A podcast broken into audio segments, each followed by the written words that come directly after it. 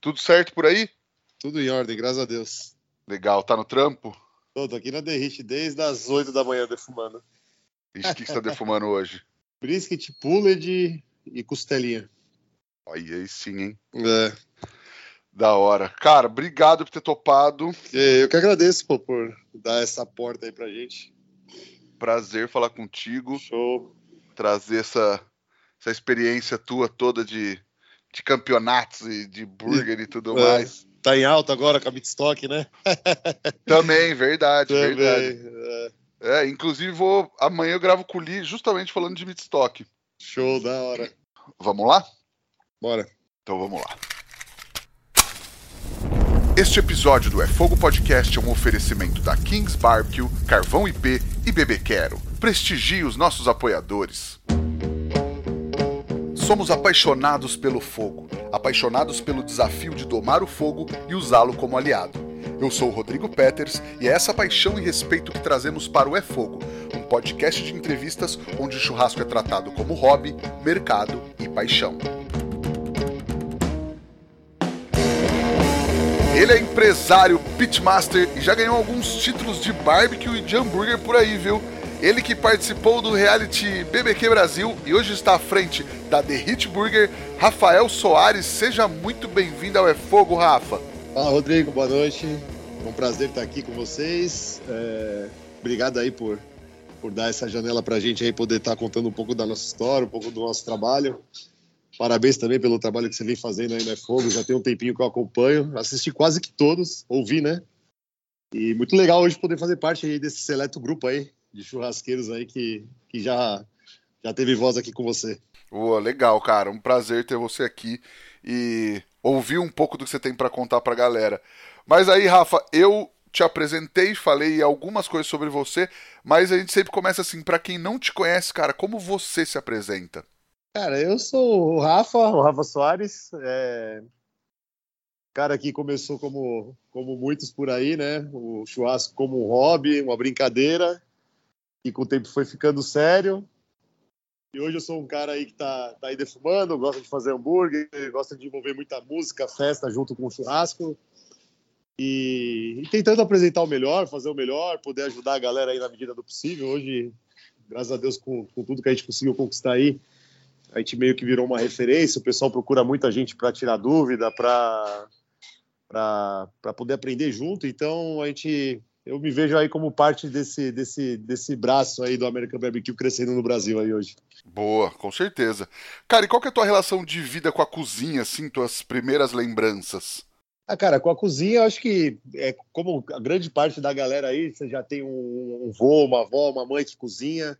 É, lá em casa é engraçado porque meu avô é um cara que cozinha muito, eu tenho ele muito como referência. Eu venho de família portuguesa, meu pai é português, minha mãe é mineira, minha mãe cozinha muito bem, meu pai também se, arrisca muito, mas não é aquele cara que toma muito à frente e tal, mas sempre viver aquilo e, e, e nunca foi algo tipo assim que eu tipo, nossa, eu era muito fascinado pela cozinha. Acho que isso foi surgir para mim quando na minha adolescência aí com 14, 15 anos, eu comecei realmente a me ligar é, e estar tá mais próximo. Meu pai sempre trabalhou, meu avô também teve padaria a vida inteira, trabalhei com eles, mas sempre mais como uma obrigação do que como um prazer, né?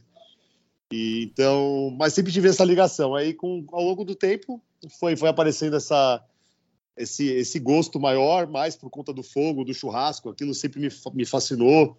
Toda vez que tinha churrasco na casa dos pais, meus avós, aquilo, tipo, no meu subconsciente tinha sempre uma atração eu não, não, imaginava que isso poderia ser, ir mais longe, né? Legal. E você imaginava trabalhar com gastronomia ou quando chegou aquela hora de escolher uma carreira, alguma coisa, você, você nem pensou nisso? É, eu nunca, nunca pensei assim antes, antes disso, né? Eu sempre tive como um hobby o churrasco na minha vida. É, sempre fiz por prazer, era sempre um motivo de festa. O churrasco estava envolvido sempre, juntar os amigos, colocar uma banda para tocar e sempre com o churrasco junto, mas era sempre o motivo de fazer festa, festa, festa. E basicamente isso. Pensar em trabalhar com isso, nunca pensei. Eu, eu, eu sou, sou, publicitário de formação, é, trabalhei no ramo gráfico aí quase 20 anos aí. Então, essa virada de chave veio recentemente aí com a Derrite, mas a pretensão, esse, esse surgimento de interesse de trabalhar, de viver disso, surgiu depois que eu comecei a me envolver mais com hambúrguer, mais com a defumação, começou a acontecer os concursos, competições, essas coisas foram surgindo, a gente viu que a gente tinha um potencial grande para para poder levar isso à frente, né? Legal. E aí você sempre foi churrasqueiro da galera, assim, então? Sim, sempre fui, sempre fui o cara que tomou a iniciativa de organizar, de fazer, e sempre fiz uns churrascos malucos na casa dos meus pais, juntar 100 pessoas lá, pegar um tambor de daqueles de óleo, achar que tá defumando e meter as carnes dentro. É, eu sempre tive um envolvimento muito grande com, com a música country, né? Sempre frequentei desde os 17 anos. Meus primos me levavam para as baladas aí da, da vida e eu sempre tive essa relação com, com a música country americana. E, consequentemente, tem muita ligação com o Texas, com o American Barbecue, e isso sempre estava muito presente. Então, quando eu fazia uma festa, alguma coisa ligada para esse meio, tinha que ter aqueles churrascos com aquelas coisas que eu não fazia mínima ideia do que era, e eu tentava fazer aquilo igual e fazendo um universo ali, aquele ambiente gramado, música country. Chamava o Rodrigo Haddad para tocar, que inclusive vai estar lá na Midstock, que é um amigo de longa data, e outras bandas também.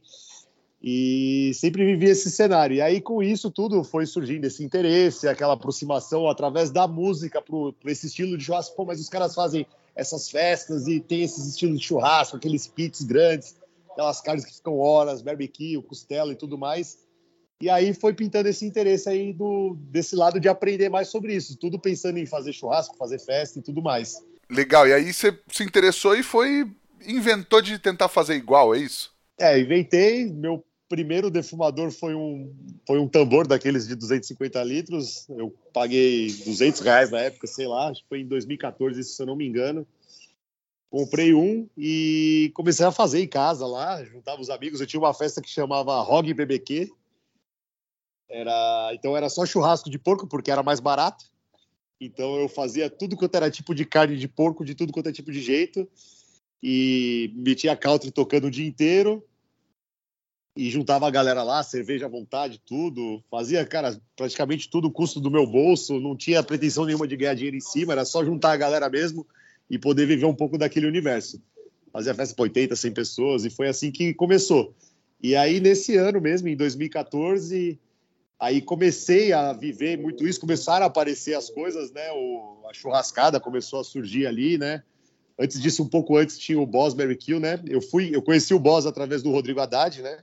Ele foi tocar na inauguração do Boss, que era aquela primeira casa deles, antes de vir para Pinheiros.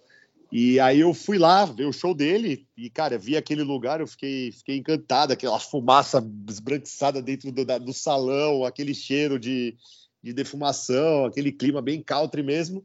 E o caralho, mano, que louco isso, né? E aí comecei a me envolver mais, comecei a estar tá presente, as bandas country começaram a tocar mais nessas, na, na, casa, no Boss mesmo começou a aparecer, comecei a viver muito ali, junto com o Botino, com, com, com o Tosse. E aí ali que começou meu interesse de estar envolvido, de começar mais a prestar atenção no que rolava. Junto com aquilo começou a aparecer churrascada e tudo mais. E aí eu comecei a cair para dentro, como a grande maioria aí começa de voluntário tal. É, comecei primeiro frequentando mesmo, eu não ia como voluntário, eu frequentei as duas primeiras edições, ou as três primeiras, e aí teve uma edição do Bárbaros, que foi onde teve o primeiro campeonato que o Lee organizou de, de, de barbecue, que ele anunciou lá tal, eu, cara, não sabia fazer porra nenhuma, e aí eu, porra, vou me arriscar, vou, não vou tal, e aí o Lee me chamou, eu já, já tinha feito alguns cursos com ele, já estava defumando, e ele me fez o convite para, cara, você não quer ficar lá tomar conta da minha estação, porque eu vou estar no campeonato, cara, eu não vou dar tempo de tomar conta de duas coisas. E eu, caralho, velho, eu já tinha participado de algumas coisas, já tava envolvido ali. Eu falei, pô, cara, eu vou ficar nessa ação do Lee ali, tipo, comandando a galera, fazendo. Era pork ribs que ele tava servindo. Não lembro se tinha acompanhamento. Acho que era só pork ribs, nem tinha acompanhamento. E aí eu vivi aquela experiência do, do, do, do, da competição meio que por fora, né? Tava na estação dele ali, tomando conta tal. E a galera defumando, tal, bueiro, tabuada, aquela galera toda lá. E, e passou por assim, né? Essa competição para mim, né? E aí, isso acho que foi em 2017, se eu não me engano, 16, 17, que foi a primeira. Depois, acho que foi 16, aí não teve 17, 18, aí depois 19 que veio essa, essa, esse formato novo a nível Brasil, né? com as regionais e tudo mais, e que eu resolvi entrar. Eu já estava bem envolvido no meio, já estava defumando, já tinha passado pelo BBQ Brasil também, e, e tava, estudava pra caramba, fiz curso com essa galera toda que estava no meio, cara, Lamac, Barcelos, Lee, Tosse, tudo quanto é tipo de curso que tinha, eu, eu participei. Legal, cara. Não, isso que eu ia te perguntar. E baita honra também, né? Pô, você ia competir, ah, mas o Lee te chama pra tocar a estação dele e fala, putz, é um negócio diferente. É, também, né? é, então. Sim, sim, cara. Foi um. Eu não tinha tanta pretensão de competir, mas eu já sempre gostei do, do, do, de uma disputa, né? Tanto que um pouco antes disso teve um concurso da Raiz que era para eleger o melhor hambúrguer de São Paulo. Eu era amador, sou na, na época, né? E já fazia hamburgada com os amigos, tá? E os caras me mandaram, pô, por que você não se inscreve? Aí fui lá, me inscrevi. Aí acabei ficando entre os 10 finalistas. A primeira votação era voto popular.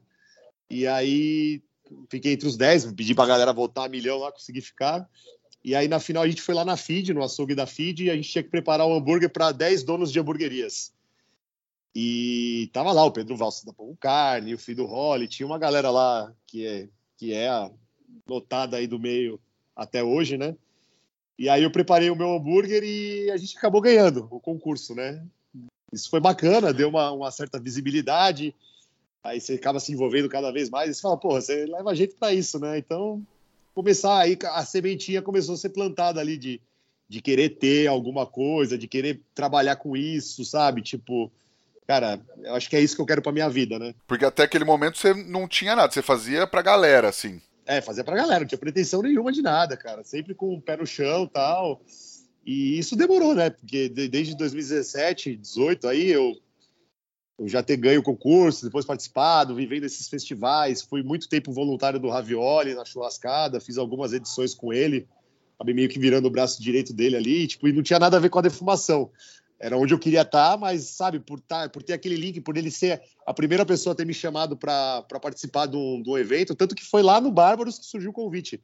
Eu estava na estação do Lee, e aí, sempre pós esses eventos de churrasco, a gente não quer ver carne na frente, né? Então, sempre no dia seguinte eu ia num restaurante, num lugar para comer qualquer coisa que não seja relacionada à carne. Aí eu falei, porra, vamos no, lá no Ravioli comer uma massa, né? E aí no dia seguinte do Bárbaros, o Ravioli estava lá, no dia seguinte eu fui no restaurante dele, e aí a gente conversando lá, tal, pô, a gente viu que você tava lá com o Lee e tal, não sei o que lá. Pô, você não quer participar comigo? Ele fez o convite. E aí eu falei, porra, cara, vai ser um prazer, né? E aí a primeira churrascada como voluntário foi com o Ravioli. E aí eu fiz umas quatro, cinco com ele. Fiz muitas aí. Que massa, que massa. É, fiz bastante, mas assim, é sempre sem pretensão de ter um comércio e tal. É, eu acho que tipo assim, tinha, você tem que aí tem que ter muita experiência para viver isso hoje, para você poder trabalhar com isso. E eu nunca tinha vivido, o pessoal, sabe, tipo, fala, pô, você não quer fazer, vamos montar. Tava, cara, mas nunca vivi isso, não sei como é que é tal. É, não é fácil, né? Hoje em dia a gente vê, hoje eu vivo na frente da Derrite, eu sei que não é fácil, é, mesmo depois de toda a bagagem que a gente tem, eu ainda aprendi muito. Então eu sempre tive esse pé no chão, levou um tempo ainda para eu poder te falar assim, não, eu vou, vou, vou viver disso, vou trabalhar com isso. Então, eu sempre comecei fazendo esses festivais, comecei fazendo alguns eventos, tal, alguma coisinha assim, até depois cair na frente da Derrite. Boa. Que, que, que, era o hambúrguer que você fez que foi campeão? Cara, o hambúrguer que eu fiz, ele era um hambúrguer, era pão de brioche, um blend bem peito a 100, com 25% de gordura, queijo prato, aí um ketchup que eu fazia na época, que vai alguns ingredientes aí, salsão, salsinha, curry e outras coisinhas mais que hoje é o ketchup da Derrite, aqui é o ketchup da casa, e presunto parma. Era simples, era um pão, carne e queijo, parma, um crisp de presunto parma e o ketchup. Mais nada. E aí eu ganhei os caras pela simplicidade. Eu acho que a simplicidade ganhou os caras. Na época, aquela época era muito, era tava em alta aqueles hambúrgueres altos de 180, 200 gramas, cheio de coisas, sabe? Tipo, então eu acabei, acho que ganhando, era, tinha 160 gramas no meu, na época, 150 e os, conquistou os caras pela simplicidade, eu acho, porque tinha muito, muitos hambúrgueres bons ali também, mas os caras mais elaborados e tudo mais, e o meu foi bem simples. Eu acho que conquistou os caras por conta disso. Que massa. E aí, como é que foi ser campeão, cara? O que, que esse título trouxe para você, Rafa? Cara, o, é, o, esse da Raiz, assim, abriu algumas portas, né? A gente acaba se envolvendo mais, começar a conhecer as pessoas do meio do hambúrguer e tal, você acaba ficando mais envolvido. E aí, assim, o concurso, assim, o pessoal começou a me ver, eu comecei, tipo, no Instagram, porque a Raiz divulgou, eu divulguei e tal, a gente começou a ganhar uma notoriedade. Depois da segunda edição, eles me chamaram para ser um membro ali deles, junto com. Trouxeram o Jorge Motes. Porra, cara, o cara é referência do hambúrguer. Conheci, tive a oportunidade de conhecer ele, tá participando ali. E aí aquilo meio que abriu umas portas porque as pessoas começaram a me ter como uma. me procurar, sabe? Tipo, pô, você não quer montar um cardápio de hambúrguer da minha hamburgueria? Você não quer me dar uma consultoria? começaram a perguntar, sabe? Você, tipo, come, começou a surgir perguntas, assim, no meu Instagram, tipo, pô, como é que eu faço? Pô, você fez lá, tal, passa a receita. Mas eu nunca, tipo, fui aquele muito forte, assim, de tipo, puta, eu vou, eu vou ter um perfil teórico, sabe? Como a gente tem o Bueno, a gente tem o, o Tadeu do Rango, a gente tem pessoas que, tipo, sabe, é focada em teoria. Eu queria, tipo, postar o meu trabalho e foda-se, tá lá e tá tudo certo. E eu acho que eu sou ainda um pouco assim até hoje ainda. Mas abriu bastante porta, abriu bastante porta em relação a isso. Eu comecei a estar mais envolvido com essas pessoas. E aí você, tipo, começa a ter uma certa notoriedade ali, começam a te chamar, você começa a fazer eventos, começa a postar um trabalho bacana na internet e as coisas vão surgindo naturalmente, assim. Legal, cara. E aí você falou do Barbecue Brasil. O Barbecue Brasil foi antes do, do concurso da Heinz? Ele foi depois, se eu não me engano. Engraçado que o BBQ Brasil eu tava no. Eu tava no, no, no, na Expo, aqui perto da gente, aqui no final da Engenheiro Caetano Álvares, tem um, tem um Expo lá novo, novo, agora já deve ter uns 5, 6 anos, e tava tendo uma feira agro lá, e no rooftop tava tendo um festival que o Barcelos estava organizando, eu não me lembro como é que chamava, se era BBQ Secrets Tour, sei lá, era algum nome lá, que era um evento que o Barcelos organizou dentro dessa feira, assim, tinha, eram quinta, sexta, sábado, domingo, sei lá, alguma coisa assim, e aí rolava um churrasco lá em cima, teve uma competição de churrasco lá também, que uma galera participou, e tá, eu tava lá nesse, nesse, nesse evento, inclusive foi um dia que eu vi a primeira aparição do pitch da Kings lá, o Ricardo, conheci o Ricardo e o Rodrigo lá e tal, e eles apareceram com aquele negócio, eu fiquei encantado, eu falei, caraca, olha um pitch feito assim, tipo, profissional tal e tudo mais. E eu tava lá nesse festival, e o pessoal do, do, do, do BBQ Brasil tava lá e acabaram me vendo lá e tipo, pô, você não tem interesse em participar tal? Eu nem sabia que estava acontecendo no BBQ Brasil. A gente, ah, a gente viu o teu perfil, você faz churrasco? Ah, faço tal. Aí contei um pouco da minha história tal. E tava o Netão, tava uma galera lá tal. E falei, beleza. Aí eles falaram, ah, me faça seu e-mail, a gente vai te mandar um e-mail, tudo certinho. Aí me mandaram um e-mail, falei, caraca, participar de um programa de TV, pô, legal, né? Vai dar uma certa visibilidade e tudo mais. Aí fiz, passei pela seleção, fiz teste de câmera, fiz teste de, de churrasqueira tal, e acabei entrando lá no programa com a galera lá. Isso foi em 2018, se eu não me engano. Eu, cara, meio perdido pra data, mas foi nessa época aí que rolou o BBQ Brasil. Cara, e eu, eu não vou lembrar quem, mas alguém me contou uma história muito parecida, é, falando desse evento do Barcelos, e, e, relacionado talvez ao BBQ Brasil, mas, ah, putz, foi no podcast algum tempo atrás, eu não vou lembrar quem foi, é, cara. é grande, puta, tava todo mundo lá nesse churrasco, né? Tinha muita gente envolvida. Marcinho, puto, é, bom, você gravou com o Marcinho recente, o Tenente, você gravou com o Tenente? O Tenente também tava lá. Eu gravei com o Tenente, mas faz bastante tempo. Se bobear foi o Marcinho mesmo, cara, que faz pouco tempo. É, pode tempo. ter sido o Marcinho. Legal. E aí, como é que foi a experiência para você, cara? Cara, o BBQ foi uma loucura, cara, assim, né? Tipo, é muito doido, porque é, foi 30 dias gravando de segunda a sábado. Os caras te pegavam 5 horas da manhã, te entregavam em casa às 11 horas, meia-noite. Foi uma intensidade muito louca. É... Na época, tipo, a gente participou. É... Foi bacana, dá uma visibilidade. Assim, a gente, o nosso, o nosso, o pessoal que participou dessa edição era um pessoal que era muito envolvido com cozinha, com churrasco. Então, a gente já tinha assistido a primeira edição, já sabia mais ou menos como é que era, e ela foi bem parecida, um pouco assim que, que a gente acha que pecou, assim que o programa já levou para o lado da gincana, ou mais o entretenimento do que a competição.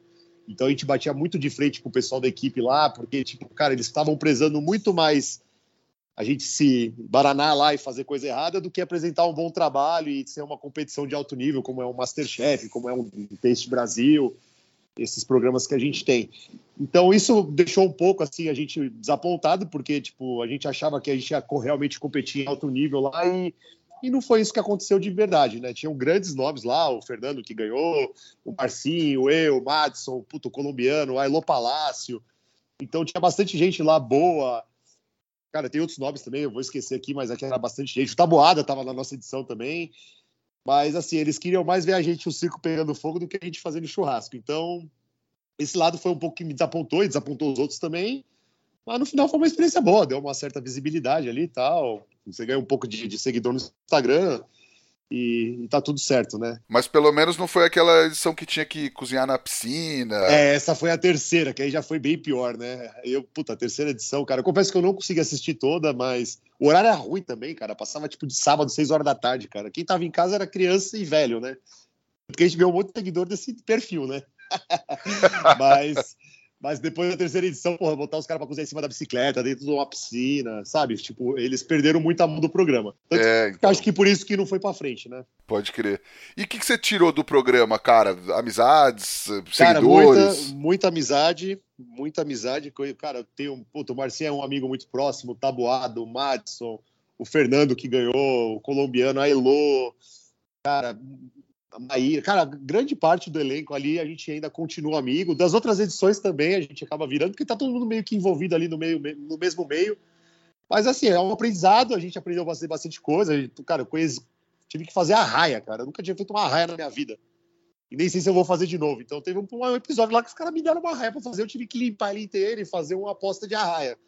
Então, sabe, a gente aprende, a gente aprende coisas bacanas lá e, e ganhamos muitos amigos aí. E, foi legal pra caramba. Foi uma experiência que valeu, nada, nada, nada é, é desperdiçado. Ah, total. E de repente é um negócio que, que você dificilmente vai fazer de novo, uma raia, por exemplo, né? É, exatamente, é total, cara. Tivemos que puta, cavar buraco pra, pra cozinhar, fazer um monte de coisa maluca lá. Então, sempre você vai aprender alguma coisa, você sempre vai tirar alguma, algum proveito. Boa.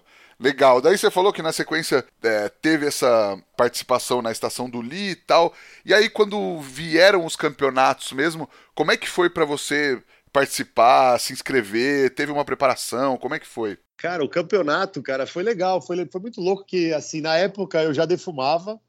Ah, logo depois que acabou, que acabou o BBQ Brasil, né? A gente, tipo, porra, a gente também evidência, né? Tal, não sei o que lá eu falei, cara, eu vou atrás agora, né, de parceiros para a gente poder ter gerar conteúdo na internet. Naquela época eu já queria deixar o meu Instagram mais profissional, mais levar para esse lado do churrasco, postar mais sobre a defumação. Inclusive eu saí do programa por conta de defumação. Eu, eu saí na prova do pork ribs, então eu fui eliminado numa pork ribs do programa, mas eu já gostava de defumar, já era o que eu queria fazer. E aí eu fui, porra, conversei com o Ricardo da Kings, falei, porra, meu, eu queria fazer uma parceria, eu não tenho pitch, pô, eu defumo com tambor. E aí, na época, ele me cedeu uma Lolita, eles estavam lançando a Lolita na época. Aí, pô, a gente vai te dar uma tal. Fizemos um contratinho de um ano, se eu não me engano, ou dois. E aí eu divulgava conteúdo e, e, e defumava na Lolita.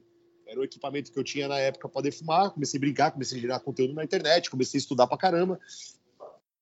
E aí, na época do campeonato, cara, surgiu o campeonato lá. E eu falei, caralho, mano, agora eu vou participar desse campeonato aí, né? Mas, cara, eu não tenho time, não tenho defumador pra, pra, com tamanho para poder, poder participar. E na época eu tinha uns amigos que eles são donos de uma barbearia aqui na Zona Norte. Eles estavam abrindo uma segunda unidade aqui na Augusto Tolli, perto do Bar do Luiz, que é bem famoso, né? Que era uma barbearia e tinha no fundo uma parrilha, uma churrasqueira. Eles queriam fazer um tipo um complexo, né? E eles estavam meio que vivendo esse negócio de churrasco, parrilha e tal. E eu cortava o cabelo, vivia lá com eles.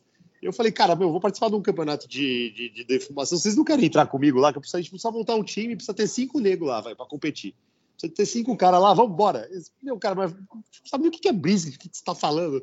Vamos, a gente aprende junto, vamos embora e vamos fazer. Aí eles toparam entrar nessa loucura. E aí, na época, beleza, consegui montar o time. E aí a gente estava do equipamento, né? A gente não tinha equipamento na época para competir. E aí eu. Inclusive, os caras estão aqui na The Hit hoje, que a gente está defumando, e eles vieram aqui e estão tomando cerveja aqui do meu lado aqui. Estão acompanhando, acompanhando o podcast aqui do lado. Sensacional. É, os caras estão aqui.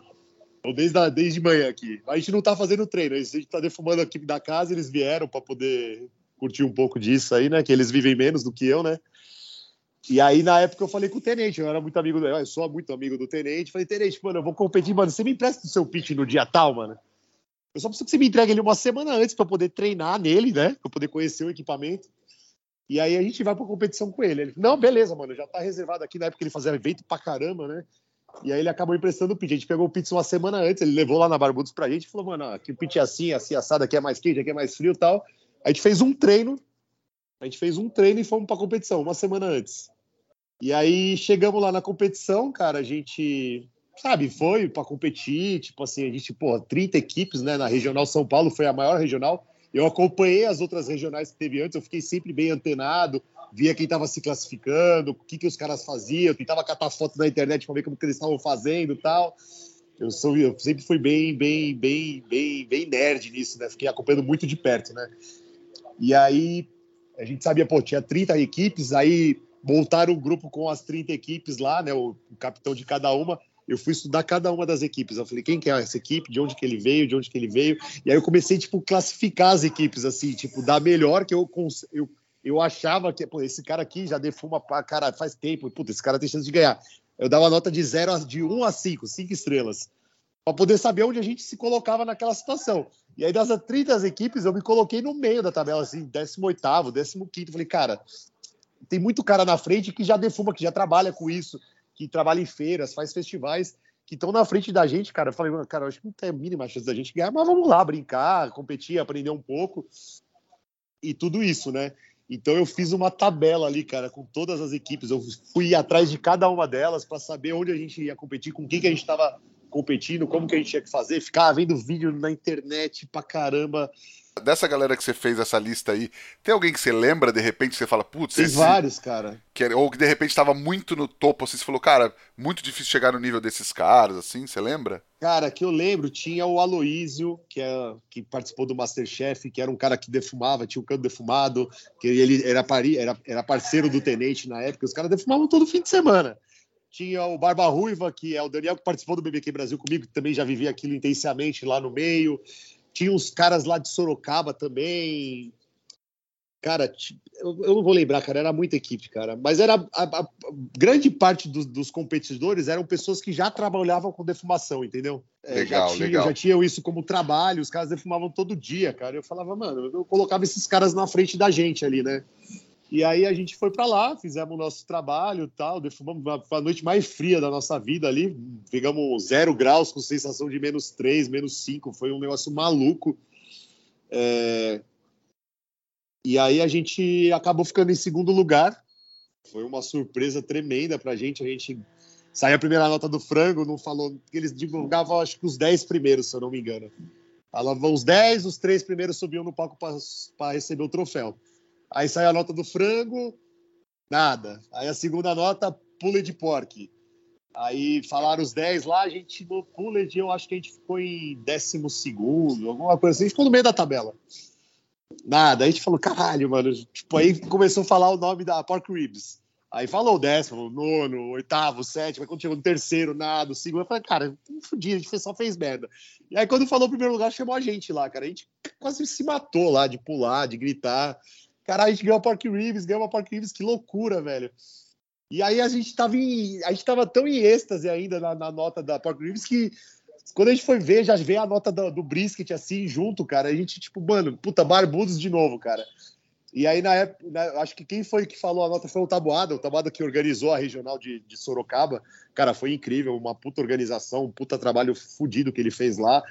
Cara, de estrutura para os competidores, tudo, cara. Foi, foi fantástico o que ele fez. E assim, como a gente era muito próximo, então, na hora que ele foi falar a nota, eu, eu, acho que eu já senti que ele ia falar porque ele já tava chorando antes de, de, de, falar o nosso nome. Eu falei, cara, deve ter sido a gente, cara.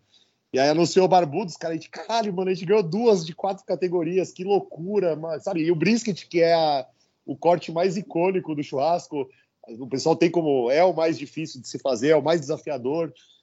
Então, puta, veio a nota, e a gente, porra, dois troféus na mão ali e tal, e aguardando a nota do, do, do, principal, a gente, tipo, a, na hora ali a gente tinha noção que tinha sido a gente e o Bruto, ou o Brutus que tinha ganho. Porque a Brutus tinha pego um troféu, acho que no frango, e aí ele tinha sido muito bem nas outras notas. Ter, é, quarto lugar, quinto, sempre estavam falando o nome dele. Aí a gente falou, cara, ou é a gente ou é o Brutus, né? Tá muito parelho ali as notas. E aí divulgaram a Brutus como campeã, a gente em segundo lugar, e a gente, pô, feliz pra caralho com o resultado também. Aí, a gente, era um classificatório, né? As duas primeiras equipes iam pra final. E aí, de 30 equipes, a gente ficar entre os dois primeiros foi, cara, foi incrível. Foi, foi cara, surreal. A gente ficou em êxtase, assim, uns, uma semana, cara. Tipo assim, curtindo a vibe do, do, do campeonato. Foi muito louco. Que massa. E aí rolou outros campeonatos depois ou não? Não, aí depois disso veio a final, né? A gente classificou para a final, e na final eram as eram, eram os dois classificados de todas as acho que foram oito regionais, então tinham 16 equipes na final. E aí na final foi aqui em São Paulo, né? A gente a gente foi para a final, a gente não teve outra competição assim no meio, paralelo a isso, né? Foi tipo, acho que a, a, etapa São Paulo foi no meio do ano, em agosto, e a, e a final foi em novembro, alguma coisa do tipo assim, em 2019, né? Foi bem pré-pandemia mesmo, assim. E aí. E aí na final, cara, a gente foi para lá competir com os outros. Aí a gente sim já viu que a gente tinha um grande potencial de ganhar, porque, cara, a gente participou da maior regional teoricamente a regional mais difícil, né? A gente eu meio que colocava dessa forma assim, porque, cara, tinham 30 equipes. A gente está em São Paulo, que é onde a gente tem tudo mais fácil. Os caras, sabe que lá no Nordeste, em outros lugares, é difícil de conseguir carne, conseguir as coisas, tempero mesmo. Então, a gente meio que se colocava assim, cara, a gente está agora para ganhar, né? A gente, tava, a gente foi com, com esse intuito para ganhar é, não desrespeitando, não desmerecendo as outras equipes, mas a gente se colocava por conta de, dessa coisa. A gente pegava a regional do Rio, tinha seis equipes, na regional de sei tinha oito. Acho que a maior regional tinha dez ou doze equipes, sei lá. Então, tipo, a gente meio que se colocava por esse nível, assim, né, de desafio, né? E por se tratar de pô, um monte de gente famosa aqui participando lá de São Paulo, né?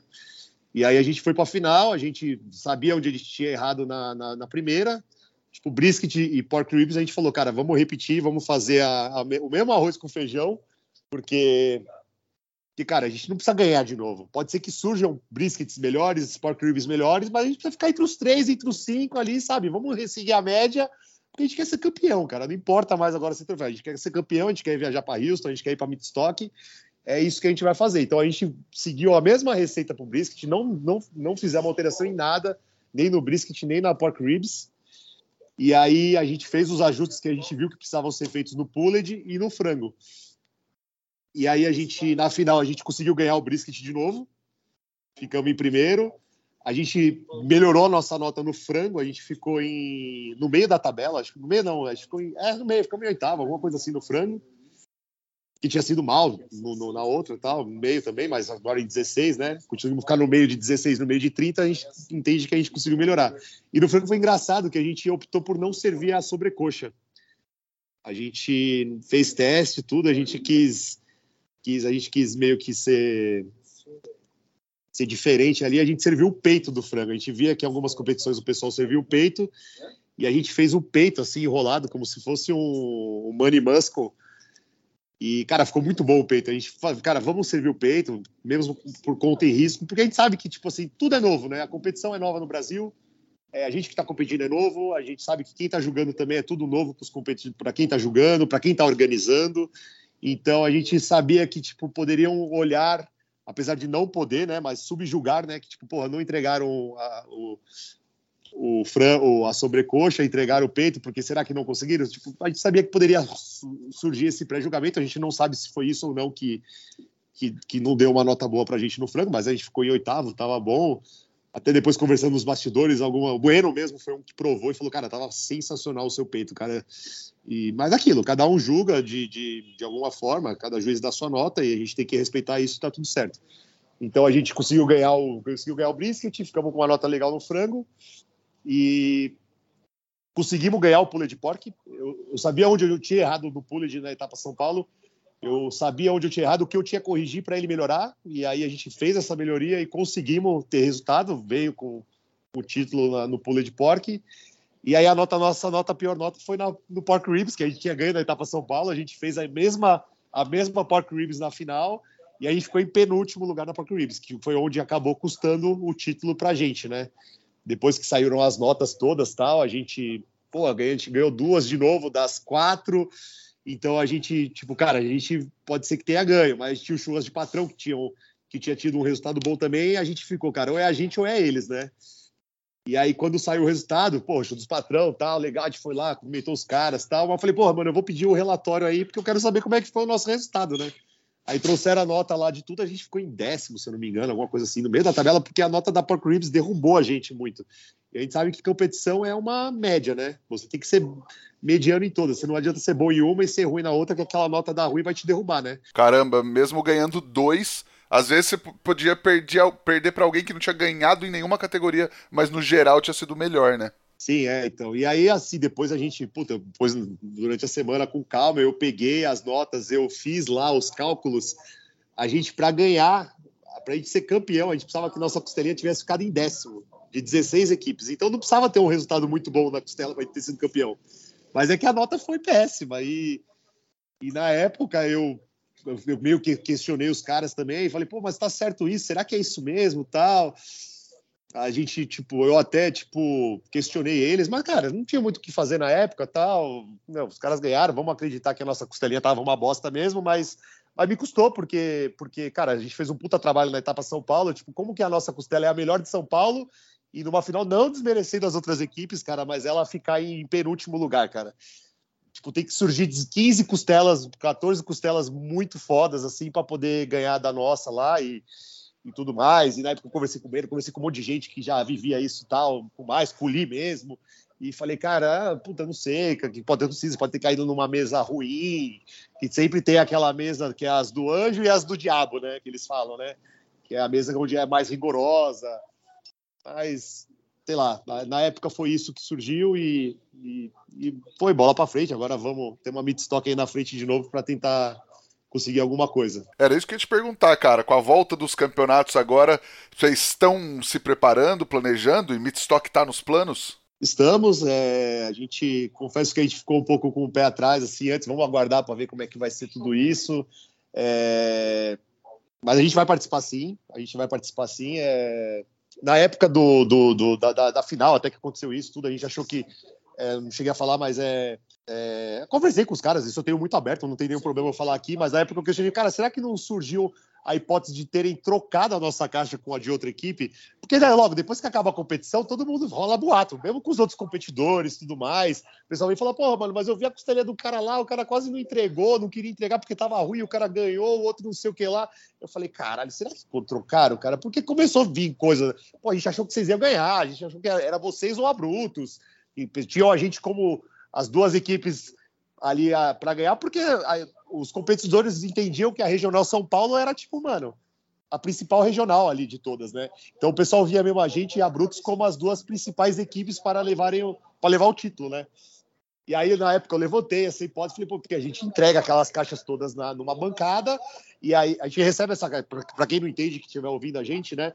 A gente recebe quatro caixas de isopor, onde a gente tem que porcionar essas proteínas e levar numa bancada onde o juiz leva lá para uma outra sala onde estão tá os jurados para provar. E quando a gente leva nessa mesa, tem uma troca de, de número, né? Justamente para não ter nenhum tipo de, de, de, de, de ali, né? Tipo, porque os, ali durante a, a, a, madrugada que a gente está defumando, os juízes estão lá, a gente conhece, a gente conhece grande parte das pessoas que estão julgando tudo mais. Então eu posso falar, minha caixa é a 1, 2, 3, 4. E aí o cara, se, se por acaso cair na mesa dele, ele vai saber que é a caixa da, da Barbudos, do Rafael. Só que então eles fazem essa troca de número ali na caixa para levar para o juiz para justamente não acontecer esse tipo de coisa. E aí na época eu falei, cara, será que não é hora de trocar as caixas, não trocar minha, o número da minha caixa com a caixa de outra equipe? Porque a gente ficou meio que inconformado com o resultado, né?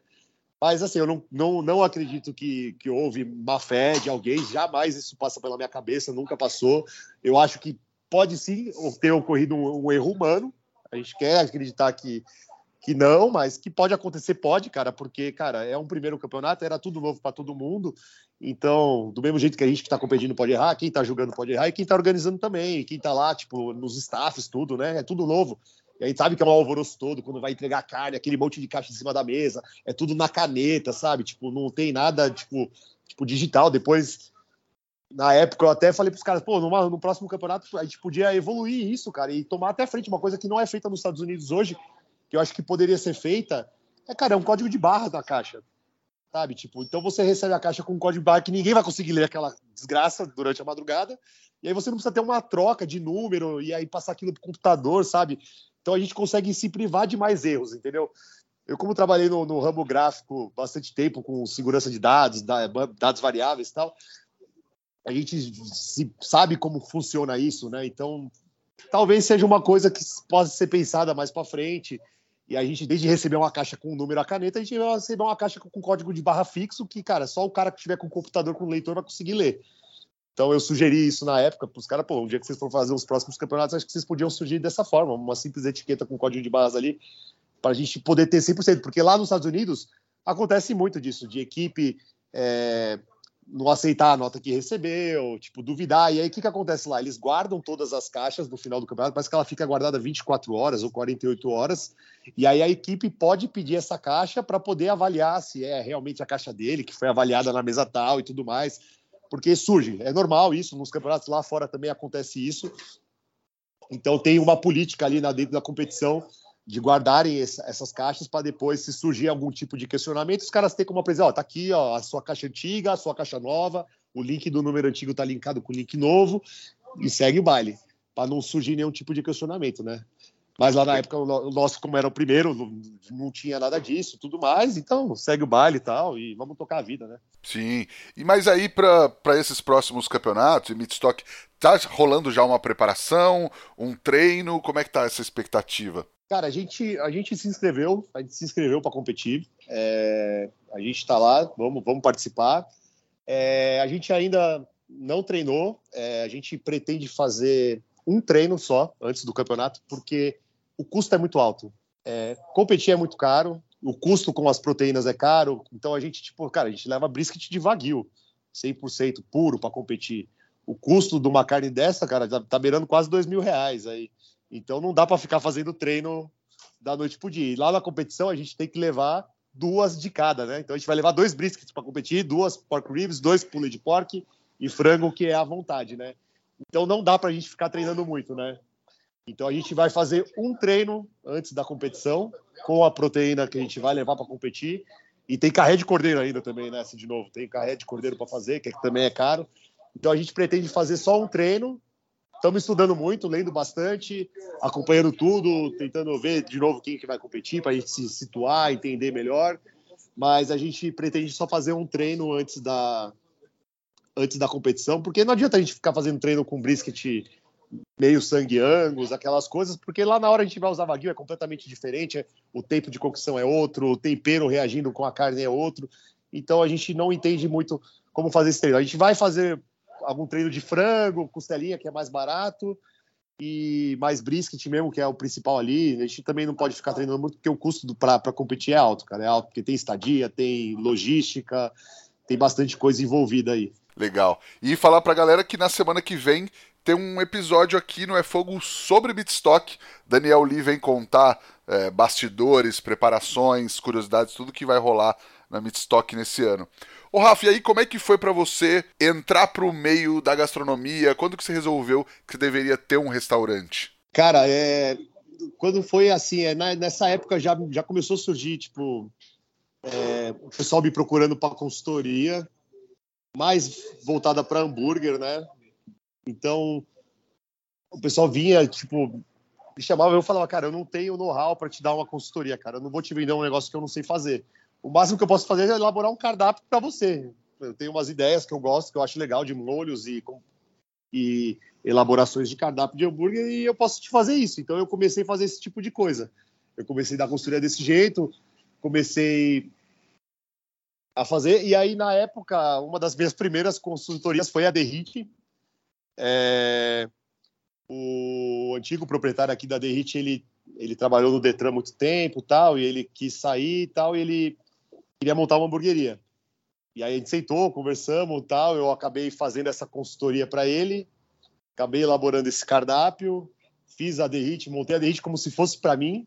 Não imaginava que um ano depois ela se tornaria minha, mas na época eu dei a consultoria para ele, montei o cardápio para ele, montei a casa, ele estava tocando, aí ele resolveu vender e eu acabei comprando a hamburgueria dele assim, da noite pro dia, no meio de uma pandemia. E e foi mais ou menos assim que eu entrei de cabeça mesmo de virar a chave e falar, e vou trabalhar com isso, né? Antes disso, só tinha sido é, evento, churrasco, fazer esses festivais, coisas do tipo.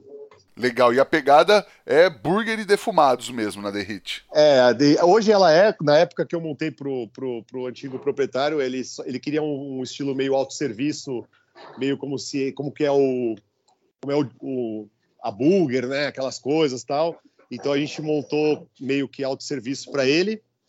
E aí, depois que eu tomei frente, eu falei, agora eu vou dar minha cara pro negócio, né? Então, eu parte do cardápio continuou, porque eu tinha feito como se fosse para mim, para ele, mas aí eu entrei com esse braço de defumação, então hoje a gente aqui na Derrite a gente faz pork ribs, faz brisket, a gente faz cupim, um monte de coisa maluca, hambúrguer defumado, tem algumas entradas que são defumadas no cardápio, nuggets aqui, tipo, pô, eu gosto de comer nuggets em tudo quanto é lugar. Aí eu falei, pô, eu não vou vender o mesmo nuggets que todo mundo vende por aí, que é aquele do McDonald's, né?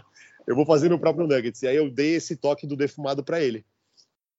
E aí eu tô, tô aí na frente da gente com esse braço meio, meio texano, a gente tem atração country aqui de fim de semana, põe banda para tocar e segue dessa forma assim, né? Tentando trazer algo, algo diferente, tentando vender uma experiência diferente para o cliente, né? Porque hoje o hambúrguer é isso, cara. Fazer hambúrguer bom todo mundo sabe fazer, né? Não é difícil.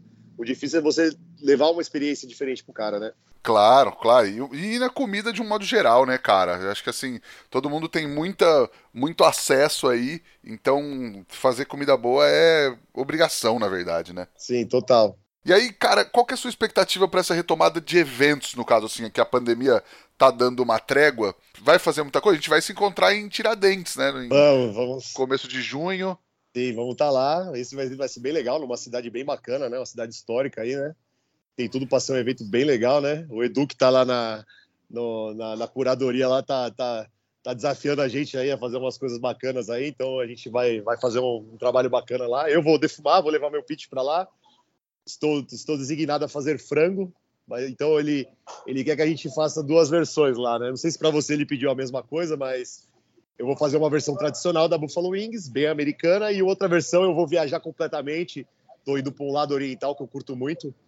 Na minha época de, de, de cursos, bastante, que eu estou bem próximo com o Lee, com o Reinaldo Lee, eu fiz bastante curso de Coreia Barbecue. É uma culinária que me, me fascina muito. Hoje eu, eu tenho essa cozinha oriental como um refúgio para quando eu quero fugir de carne, quando eu não aguento ver carne, eu vou para esse lado oriental. Então lá eu vou eu vou levar um, vou fazer uma wings mais pro estilo Coreia lá. Então estamos levando um negócio maluco e estou esperando desse vai vir muito festival aí. Eu já tenho alguns outros aí para fazer. Tem um aí que eu nem sei se eu posso falar, mas eu vou, vou deixar guardado que acho que é o sonho de consumo de qualquer de qualquer churrasqueiro participar desse festival e eu vou estar presente esse ano. Vai ser uma alegria muito grande estar lá. Então, a gente vê essa, eu vejo essa retomada com o pessoal com muita sede, né? Tanto com quem organiza, com quem faz, com quem vive, com quem participa, com quem frequenta. O pessoal está com muita sede, a gente vai ver muita coisa boa, muita coisa nova, muitos formatos diferentes de churrasco. Acho que a gente vai ver formatos menores com mais qualidade também, mais privativo, mais o, o público presente ali com quem está fazendo sabe? Acho que vai vir muita coisa, muita coisa diferente, muita coisa nova e, e, muita coisa mesmo, muita mesmo. Sim, e acho que o público tá com essa sede, né, cara? Tipo, acho que depois de tanto tempo, a galera quer sair de casa, quer ver gente. A gente fez não tem duas semanas aqui, a gente fez um, um evento, um mini festivalzinho assim, para comemorar três anos do Bença aqui, que a gente não tinha conseguido fazer nem do primeiro nem do segundo ano por conta da pandemia. E cara, lotou o dia inteiro, tipo, foi um evento muito legal, assim, a galera tava uma vibe muito legal, então foi demais. Sim, a gente vê essa energia nas pessoas mesmo, aqui mesmo quando eu ponho música de sábado, aqui você vê que o pessoal vem aqui, cara, tipo, você vê nego de, de que faz dois anos que você não se vê por conta de pandemia, que loucura, todo mundo trancado,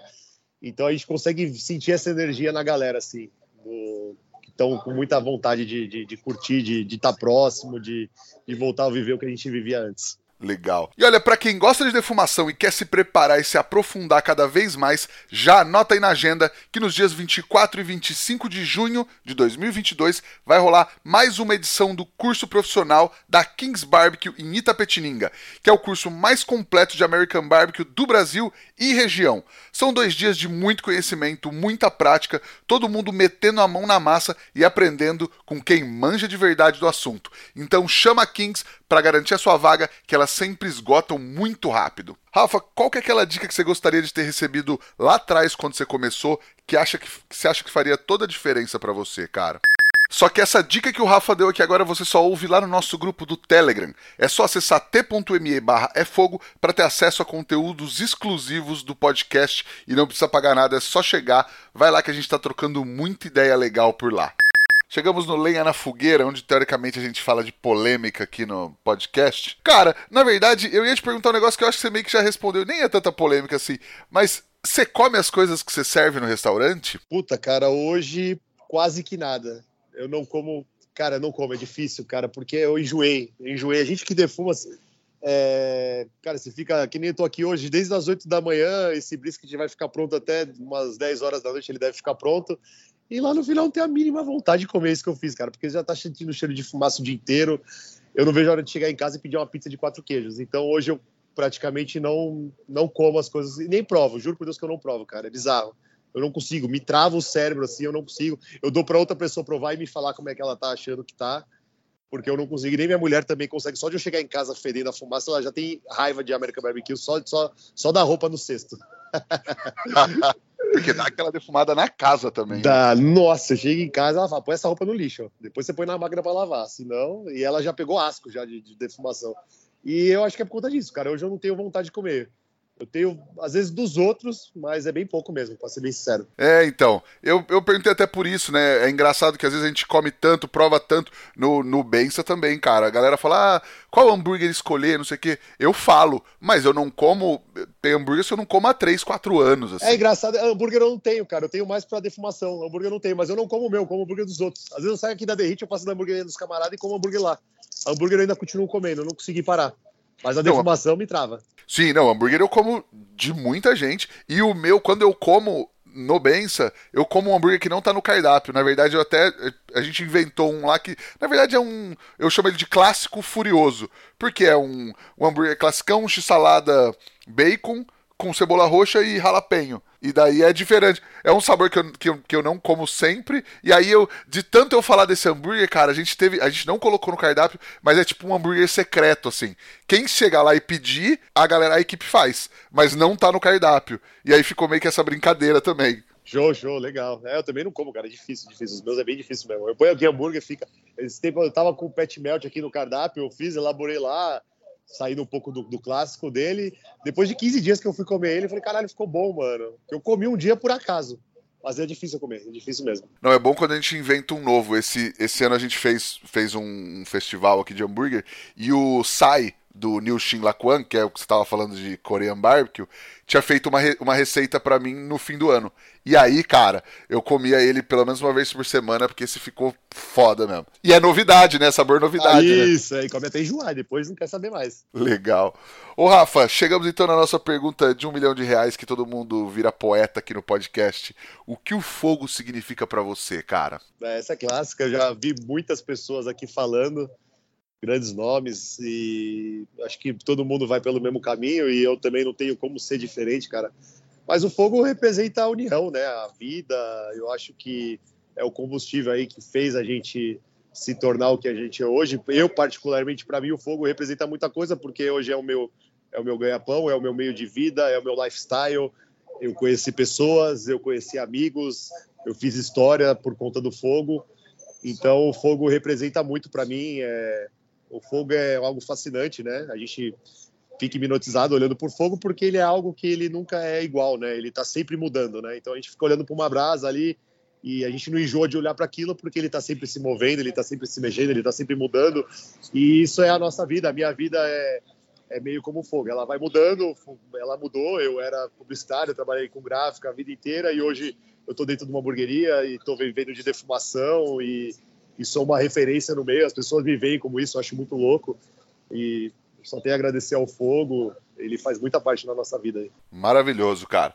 E você tem uma dica, um truque, uma receita para passar para a galera que tá ouvindo a gente agora? Cara, é, puta, eu não vou, não vou passar receita porque eu acho que foi o que você me perguntou atrás do que eu queria ter aprendido. Acho que a, a dica que eu posso passar para a galera hoje que vive esse universo da defumação é, cara, treina, cara, treina, treina, entenda seu equipamento, estuda, sabe? Tipo, é muito isso, entendeu? É você conhecer onde você está trabalhando. Eu mesmo, quando construí o meu pitch para a final lá do campeonato, cara, eu procurei entender ele antes como ele funciona antes. Então eu enchi ele de pão de forma lá dentro, deixei assar até queimar para ver onde queimava um lado do outro, coloquei massa de pão crua em cima, embaixo. Então eu eu, eu entendi como o meu equipamento funcionava. Então acho que para todo mundo que, que quer a dica que eu posso dar é essa, cara. Porque às vezes eu recebo tanta pergunta, tipo, o pessoal falando, pô, como é que eu faço? Como é que eu faço? Pô, mas o meu tá ficando seco, o meu tá... Mas, é, cara, são tantas variáveis que a gente tem no universo da defumação, que lenha você está usando, que temperatura, ah, o teu termômetro é bom, não é, o teu defumador, ele, pô, ele aguenta a temperatura, o teu fluxo é bom, não é. Então, cara, não dá para explicar. Às vezes você, passa a receita pro cara, e aí o cara, pô, eu fiz, mas eu ficou com gosto forte de, de, de, alho, de páprica, sei lá. E você fala, cara, mas que páprica que você usou, que alho que você usou? Eu hoje, o pessoal me chama para dar curso todo, eu sempre levo uma amostra de alho uma amostra do alho em pó e do alho que eu uso, que é o alho convencional. Então eu uso um alho granulação areia, que é um alho puro. E aí o pessoal, eu falo, ó, oh, põe 100 gramas de alho no teu alho. O cara pega 100 gramas de alho em pó que parece cimento e põe e fica uma merda. E aí o cara acha que eu passei a receita errada. Então, tipo, eu não gosto de ficar passando receita por conta disso, porque são vários fatores que influenciam. Então a dica que eu vou dar é essa, cara. É, cara, treina. Treina, entenda o que você está usando, a proteína que você está usando. Olha, calma, ela tem gordura? Não tem. Eu posso deixar tanto tempo exposta no fogo? Não posso. Então, é isso que eu vou falar, cara. Não tem, não tem muito mais a que isso. É o big encostado no pitch que vai fazer você virar pitmaster, que vai fazer você aprender. Foi se queimando, foi errando, que eu aprendi.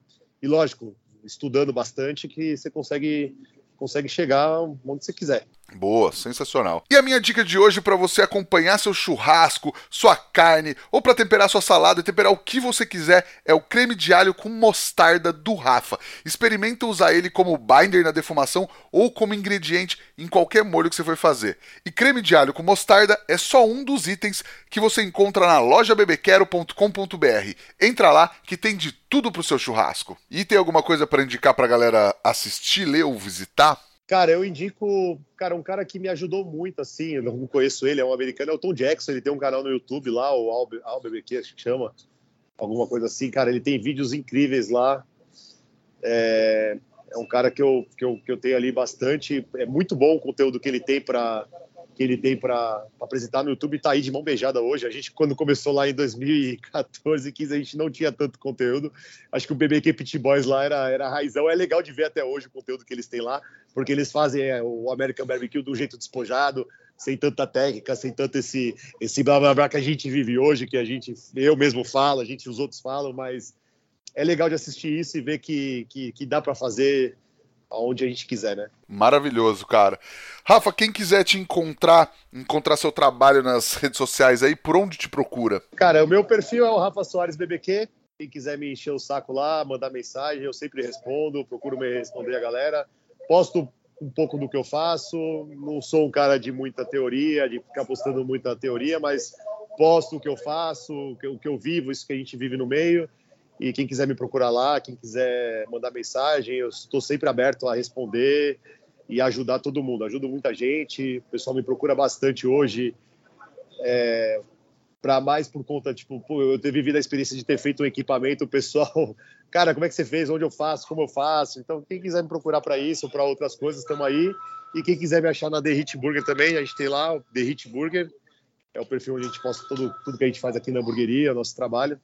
The Hitburger e Rafa Soares BBQ, você acha a gente lá. Fechado. Falar pra galera seguir a gente também no, no arroba efogopod, no arroba Rodrigo Peters underline, e entrar no nosso grupo do Telegram lá no t.me barra efogo. Rafa, Cara, brigadão, foi um prazer falar contigo, um prazer ouvir um pouco da sua, da sua história, da sua experiência e trazer para a galera do podcast. Não, só tenho a agradecer também, foi um prazer, obrigado. É, acompanho o trabalho desde o início, vejo aquela galera toda lá aparecendo. Eu falo, cara, será que um dia ele vai me chamar? Juro que sempre passou pela minha cabeça. E na hora que você me mandou mensagem, eu fiquei muito feliz. Fiquei feliz mesmo. Falei, pô, agora chegou minha vez, né? Bacana. É muito legal. Fico agradecido aí porque é um canal voltado aí pra gente que vive nesse mundo, nesse, nesse nosso ciclo aí. É, é legal a gente poder ter esse engajamento, essa, essa exposição para poder falar, aprender. É bacana demais, só tenho a agradecer mesmo. Pô, legal, cara. Brigadão mesmo. Queria agradecer também a Kings Barbecue, Carvão IP e Bebê Quero pela parceria de sempre. E agradecer você que nos ouve aí toda semana. Semana que vem tem mais. Valeu, tchau!